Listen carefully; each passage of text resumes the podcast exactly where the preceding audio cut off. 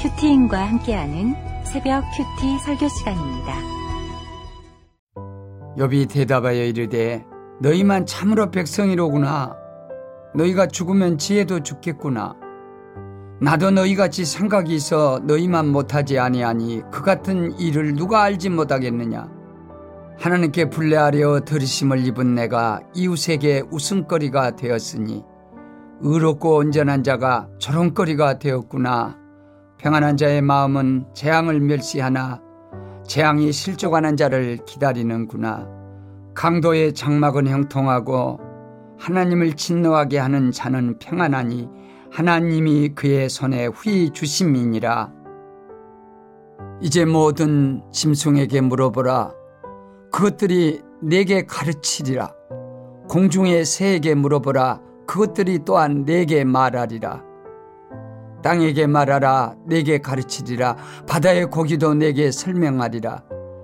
이것들 중에 어느 것이 여호와의 손이 이를 행하신 줄을 알지 못하랴. 모든 생물의 생명과 모든 사람의 육신의 목숨이 다 그의 손에 있느니라. 입이 음식의 맛을 구별한 같이 귀가 말을 분간하지 아니하느냐. 늙은 자에게는 지혜가 있고 장수하는 자에게는 명철이 있느니라. 지혜와 권능이 하나님께 있고 계략과 명철도 그에게 속하였나니 그가 허르신즉 다시 세울 수 없고 사람을 가두신즉 놓아 주지 못하느니라. 그가 물을 막으신즉 곧 마르고 물을 보내신즉 곧 땅을 뒤집나니 능력과 지혜가 그에게 있고 속은 자와 속이는 자가 다 그에게 속하였으므로 모사를 벌거벗겨 끌어가시며 재판장을 어리석은 자가 되게 하시며 왕들이 맨 것을 풀어 그들의 허리를 동이시며 제사장들을 벌거벗겨 끌어가시고 권력이 있는 자를 넘어뜨리시며 충성된 사람들의 말을 물리치시며 늙은 자들의 판단을 빼앗으시며 귀인들에게 멸시를 쏟으시며 강한 자의 띠를 푸시며 어두운 가운데서 은밀한 것을 드러내시며 죽음의 그늘을 광명한 대로 나오게 하시며 민족들을 커지게도 하시고 다시 멸하기도 하시며 민족들을 널리 퍼지게도 하시고 다시 끌려가게도 하시며 만민의 우두머리들의 총명을 빼앗으시고 그들을 길없는 거친 들에서 방황하게 하시며 빛없이 캄캄한 데를 더듬게 하시며 취한 사람같이 비틀거리게 하시느니라. 어, 오늘 말씀은 이 소발에 대한 욥의 대답입니다. 욥의 세 친구는 연이어서 정답만을 말하고 있으며 소발 역시 욥에게 정답을 이야기합니다. 특히 소발은 전능자 하나님의 지혜를 말하면서 욥의 죄악을 버리라라고 말합니다. 전능자 하나님을 언급한 소발에 이어서 욥 또한 전능하신 하나님이 누구인지 말을 하고 있습니다. 욥의 대답을 통해서 전능하신 하나님을 믿는 것이 무엇인지 함께 생각해 보겠습니다. 전능하신 하나님을 믿는 것은 첫째, 생각하며 질문하는 신앙입니다. 1절부터 3절입니다. 욥이 대답하여 이르되 너희만 참으로 백성이로구나. 너희가 죽으면 지혜도 죽겠구나. 나도 너희 같이 생각이 있어 너희만 못하지 아니하니 그 같은 일을 누가 알지 못하겠느냐. 욥은 소발의 말에 약간 발끈한 것 같습니다. 욥의 말에서 너네만 잘났냐? 나도 다 알아. 라는 단호함이 느껴집니다. 이어서 욥은 하나님과 자신과의 관계를 언급하면서 이 대답을 이어갑니다. 4절에서 6절 말씀입니다. 하나님께 불러 아래어 들으심을 입은 내가 이웃에게 웃음거리가 되었으니 의롭고 온전한 자가 조롱거리가 되었구나. 평안한 자의 마음은 재앙을 멸시하나 재앙이 실족하는 자를 기다리는구나. 강도의 장막은 경통하고 하나님을 진노하게 하는 자는 평안하니 하나님이 그의 손에 후히 주심이니라. 욥은 하나님께 친밀히 예배하는 예배자였습니다. 욥기 서두에서 알 수 있듯이 하나님도 욥을 온전한 자다라고 인정해 주셨습니다. 심지어 욥은 망하는 사건에서도 하나님의 이름을 찬양하며 입술로 범죄하지 않았습니다. 그랬던 욥이 이제는 사람들의 웃음거리가 되었다고 하며 오히려 하나님을 진노하게 하는 강도와 같은 자는 평안하지 않냐고 솔직하게 그의 마음을 토로합니다. 욥이 초반에 하나님을 찬양하고 입술로 범죄하지 않았던 모습과 대조를 이룹니다. 고난에도 하나님을 찬양했던 모습보다 지금의 모습이 혹시 더 인간적으로 보이지는 않으십니까? 욥은 자기 확신과 자기 의의 껍질을 조금씩 깨면서 밖으로 나오는 것 같습니다. 욥의 대답은 정답만 얘기하는 소발에게 또 다른 질문을 던지는 것 같습니다. 인생의 불평등에 대해서 어떻게 너는 설명할 것인데? 라고 물어봅니다. 보통의 사람들은 예수님을 믿으면 복받고 건강하고 무탈하게 잘 살기를 바라죠. 그런데 이 세상을 면밀히 보면 오히려 예수님을 믿지 않는 사람들이 더 평안하게 잘 사는 것 같습니다. 욥의 말에서도 알 수 있듯이 하나님께 불러 아뢰어 들으심을 입은 사람은 오히려 조롱거리가 되죠. 반대로 강도의 장막은 형통합니다. 생각해 보십시오. 평생 예수님 잘 믿고 교회도 성실하게 나오고 다 했는데 빚더미에 올라 망하고 병들어 죽을 상황이라면 누가 예수님을 믿고 싶겠습니까? 학창 시절에 새 학년 새 학기가 되면 선생님이 이 등본을 제출하라고 하세요. 이 등본에는 주소, 가족, 인적 사항이 있어서 학생의 가정 환경을 파악할 수가 있습니다.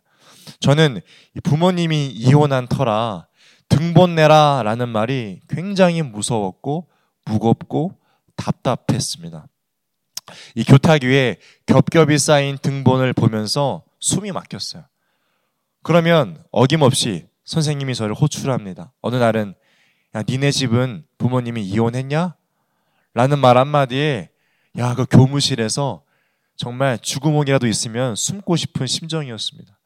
그때마다 저의 마음은 우리 가족은 다른 사람들처럼 왜 화목하지 못할까라는 원망스럽게 생각을 했습니다. 심지어 예수님을 만난 뒤에도 이러한 질문은 시원하게 해소가 되지 못했습니다. 이후에 제가 사역자로 부르심 받았죠. 부르심 받고 신학을 공부하고 말씀을 배우면서 어떤 상황에도 하나님의 뜻이 있다라는 정답을 배웠어요. 그리고 이 정답을 듣고 말하면서 살았습니다. 다 하나님의 뜻이야. 라는 소발 같은 태도로 대충대충 덮어두며 살았었던 것 같습니다. 힘겨워하는 누군가에게도 정답만을 이야기하면서 하나님의 뜻이야. 라는 사역자로서의 그런 습관이 저에게 있었습니다. 그런데 제가 우리들 교회에서 이 말씀 구절 구절마다 생각하며 질문하는 훈련을 받게 되었습니다. 제 자신의 삶에 대해 곰곰이 생각하며 말씀으로 질문하고 또 질문하니 다 하나님의 뜻이야라는 대충 덮어두었던 것을 직면하게 되었습니다. 예전에는 겉모습의 종교적인 열심과 껍데기를 간직한 채 살았는데 이제는 말씀으로 생각하며 질문을 던지면서 이 죄인의 모습을 보고 해석이 안 되는 나의 삶에 비참한 현실을 직면해야 한다라고 말하고 있는 것입니다. 여전히 욥은 이 소발의 말에 자신의 처지를 반박하고 있지만 한편으로 이 초반과는 달리 고난 가운데 자신의 모습을 솔직하게 직면하고 있으며 솔직하게 하나님께 질문을 하고 있습니다. 이처럼 전능하신 하나님을 믿는다는 것은 그냥 어렴풋하게 추상적으로 덮어놓고 다 하나님의 뜻이야 라는 게 아닙니다. 전능하신 하나님을 믿는다는 것은 하나님이 내 삶에 어떻게 역사하시는지 나의 마음을 솔직하게 토해내고 질문하고 생각하고 질문하는 것입니다. 적용 질문입니다. 여러분은 종교적 위선의 껍데기를 깨고 나왔습니까? 오늘 말씀을 묵상하며 생각하고 솔직히 질문해야 할 것은 무엇입니까? 전능하신 하나님을 믿는 것은 둘째, 해결이 아니라 과정을 해석하는 것입니다. 7절부터 11절 말씀입니다. 이제 모든 짐승에게 물어보라. 그것들이 내게 가르치리라. 공중의 새에게 물어보라. 그것들이 또한 내게 말하리라. 땅에게 말하라. 내게 가르치리라. 바다의 고기도 내게 설명하리라. 이것들 중에 어느 것이 여호와의 손이 이를 행하신 줄을 알지 못하랴. 모든 생물의 생명과 모든 사람의 육신의 목숨이 다 그의 손에 있느니라. 입이 음식의 맛을 구별한 같이 귀가 말을 분간하지 아니하느냐. 욥은 소발의 말에 정면 반박합니다. 하나님의 전능하심은 다른 짐승들에게 물어봐도 다 아는 사실이다. 다 안다. 라고 말합니다. 모든 짐승과 공중의 새, 바다의 고기도 다 아는 정답인데 마치 자기만 새롭게 깨달은 것처럼 교만 떨지 말라라는 태도가 담겨 있는 것입니다. 소발은 자신의 모든 경험과 지식을 바탕으로 정답을 말해서 해결해 주려고 했습니다. 소발의 정답은 틀린 말이 아니죠. 그러나 욥은 그의 정답에 아무런 해석도 받지 못했습니다. 오직 해결만 하려는 소발의 태도에 거부감만 느꼈을 뿐입니다. 우리가 믿는 하나님은 전능하십니다. 그래서 우리는 모든 문제를 하나님께 가져가요. 인간은 무능하고 하나님은 전능하기 때문에 이 전능자의 솔루션을 기다리기 때문입니다. 우리의 기대는 문제가 해결되기를 바라는 마음입니다. 만약 이 가정의 고난이라는 문제가 있다면 이 문제가 어떻게든 해결되기를 바랍니다. 이 관계에 문제가 있다면 이 문제가 속히 정답으로 해결되기를 바랍니다. 질병에 문제가 있다면 이 또한 빨리 해결되기를 바라죠. 해결하고 싶은 마음에 정답을 이야기하고 정답을 찾아 헤매는 것이 우리의 인생이라는 것입니다. 어, 저는 아내와 많이 다투었고 지금도 많이 다투고 어제도 다퉜습니다. 새벽까지 다퉜습니다. 만약에 이 전화로 아내와 싸우다가 아내가 도중에 끊어버리면 저는 집요하게 전화를 겁니다. 전화기가 꺼져 있습니다. 라고 해도 집요하게 합니다. 전화를 걸고 또 겁니다. 만약에 전화를 받으면 저는 말합니다. 여보, 이게 문제였어. 이 빨리 기분 풀어! 라고 정답을 들이밀고 그래도 도중에 전화를 끊으면 다시 전화를 걸어서 받을 때까지 겁니다. 이 갈등을 싫어하는 저는 이 당장의 갈등 상태를 빨리 이 정답으로 해결하고 싶은 마음이 가득하기 때문이죠. 아내가 왜 화났는지, 그 이유가 무엇인지, 과정이 너무 답답해요. 싫어요. 그래서 무조건 빨리 정답을 얘기해서 해결하고 싶은 조급함이 있기 때문입니다. 어쩌면 우리의 삶이 이와 같습니다. 욥의 새 친구의 모습도 이와 같습니다. 욥의 고난이 너무 비참하니까 당장에 정답을 들이밀어서 해결하라고 해결하라고 라는 조급함이 이 안에 숨겨져 있는 것입니다. 이 조급함 때문에 욥도 이렇게 말하는 거예요. 옳은 개소리 그만하세요. 라고 말하는 겁니다. 욥의 새 친구의 태도에 무엇이 문제입니까? 공감과 해석의 이 과정이 빠진 게 문제예요. 저처럼. 쉽게 말해서 이 풀이 과정에 빠진 정답만 들이맨, 들이대는 이 답안지라는 말입니다.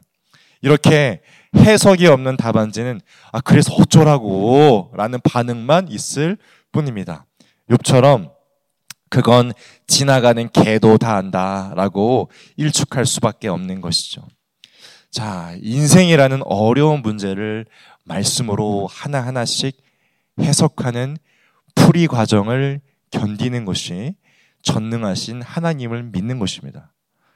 이 문제만 딱 해결되면 만사 오케이라는 기복 신앙에서 벗어나야 한다는 것입니다. 이 문제가 있기 때문에 나의 인생을 말씀으로 해석되는 기나기고 기나길고 또 은혜로운 과정을 경험할 수 있습니다. 이를 통해서 은밀하게 숨겨진 나의 죄를 발견하게 되고 전능하신 하나님을 만나게 되는 것입니다. 지나가는 동네 개도하는 정답을 구하거나 찾지 마시고 공동체 안에서 이 문제 가운데 말씀으로 해석되고 해석되는 그 구속사의 과정에 동참하는 그 기쁨을 그 즐거움을 누리시기를 축복합니다. 적용 질문입니다. 해석이 아닌 동네 개도하는 정답만을 구하고 있습니까? 오늘 말씀으로 해석해야 할 내 삶의 문제는 무엇입니까? 전능하신 하나님을 믿는 것은 셋째, 구원을 위해 사는 것입니다. 12절에서 18절 말씀입니다. 늙은 자에게는 지혜가 있고 장수하는 자에게는 명철이 있느니라. 지혜와 권능이 하나님께 있고 계략과 명철도 그에게 속하였나니 그가 허르신즉 다시 세울 수 없고 사람을 가두신즉 놓아두, 놓아두지 못하느니라. 그가 물을 막으신즉 곧 마르고 물을 보내신즉 곧 땅을 뒤집나니 능력과 지혜가 그에게 있고 속은 자와 속이는 자가 다 그에게 속하였으므로 모사를 발가벗겨 끌어가시며 재판장을 어리석은 자가 되게 하시며 왕들이 맨 것을 풀어 그들의 허리를 동이시며 욥은 이 세상의 흥망성쇠가 하나님께 있음을 말해요. 하나님은 이 세상의 어떤 권력자도 나라도 다스리시는 전능하신 하나님이십니다. 여기서 욥이 반복해서 강조하는 표현이 있는데 바로 능력과 지혜라는 말입니다. 능력과 지혜가 하나님께 있다라는 말이에요. 자, 이 12절에서 25절까지 보면요. 욥은 재판장을 어리석게도 하시고 왕들의 허리를 끈으로 묶으시며 권력 있는 자를 넘어뜨리시고 지혜자의 판단을 빼앗으시고 강한 자도 약하게 하시고 은밀한 것을 드러내시고 민족들을 끌려가게도 하신다라는 하나님의 지혜와 능력을 이야기합니다. 특히 이 16절에는 속은 자와 속이는 자에 대해서 말하는데 이 또한 하나님께 속했다고 합니다. 즉 인생에 속고 속이는 모든 일 또한 하나님의 지혜와 능력에 있다는 거예요. 만약 여러분의 이제 배우자가 바람을 피워 속이거나 자녀가 배신하여 속고 속인다면 그 모든 일 또한 하나님의 지혜와 능력이라는 것입니다. 그래서 욥은요. 이 망하는 인생의 사건들이 모두 하나님의 지혜와 능력 때문이다 라고 강조하는 것 같습니다. 여기서 말하는 이 지혜와 능력이 뭘까요? 하나님의 능력과 지혜에 대해서 로마서 11장 33절에 말합니다. 깊도다. 하나님의 지혜와 지 못할 것이로다. 라고 말씀합니다. 여기서 말하는 지혜는 구원과 연관이 있습니다. 이어서 고린도전서 1장 18절에는 십자가의 도가 멸망하는 자들에게는 미련한 것이요. 구원을 받는 우리에게는 하나님의 능력이다라고 선포합니다. 그러므로 이 하나님의 능력과 지혜는 곧 구원입니다. 하나님의 지혜는 구원이에요. 하나님의 능력도 구원이에요. 예수님의 십자가 구원은 하나님의 지혜이며 능력입니다. 하나님의 지혜와 능력인 십자가의 보혈로 우리의 죄가 씻김 받고 구원받는 것이죠.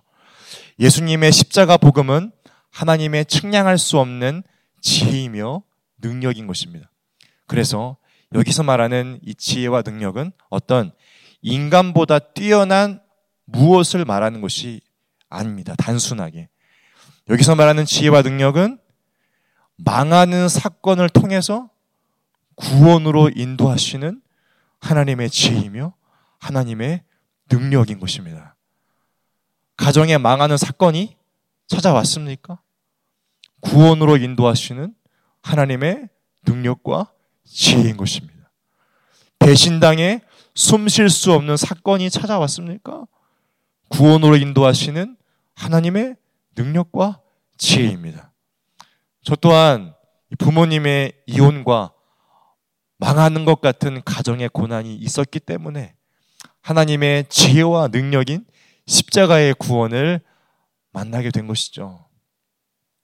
여러분의 삶에요, 이 말씀의 3대지에 있는 말씀들, 이 망하는 사건들이 왜 나열되는지 생각해 보세요.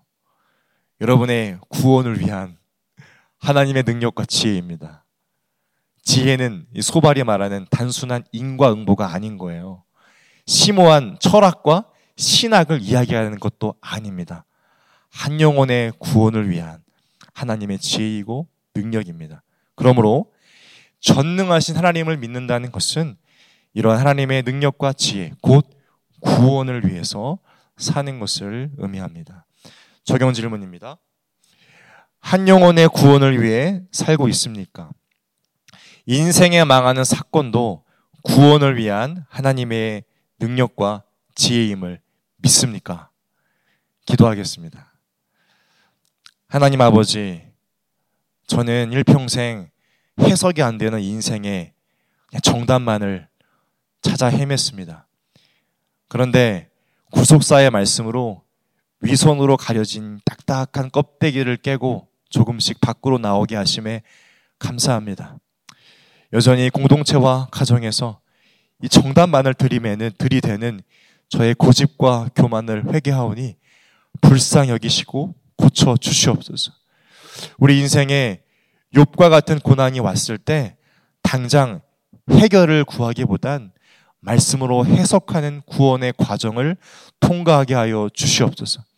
그래서 내가 지나간 고난과 해석의 과정을 통해서 누군가의 문제를 공감하며 그 문제에 대해서 말씀으로 나눌 수 있도록 우리 모두를 도와 주시옵소서.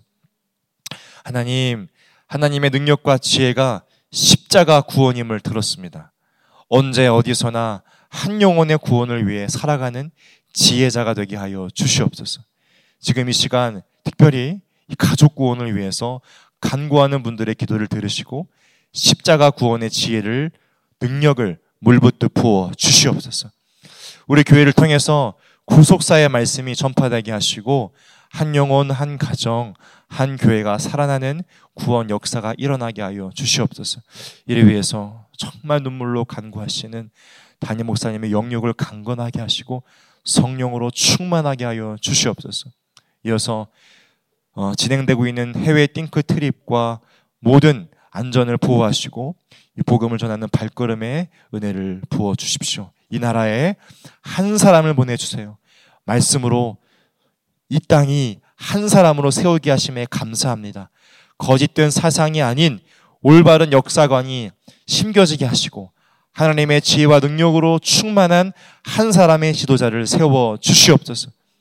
이번 총선을 통해서 우리나라가 바로 세워지게 하시고 하나님을 대적하는 악법이 무너지고 하나님의 말씀에 순종하는 생명을 보호하는 법들이 세워지게 하여 주시옵소서.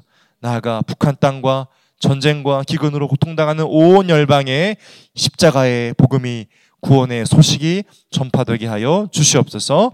이 모든 말씀 예수님의 이름으로 기도합니다. 아멘.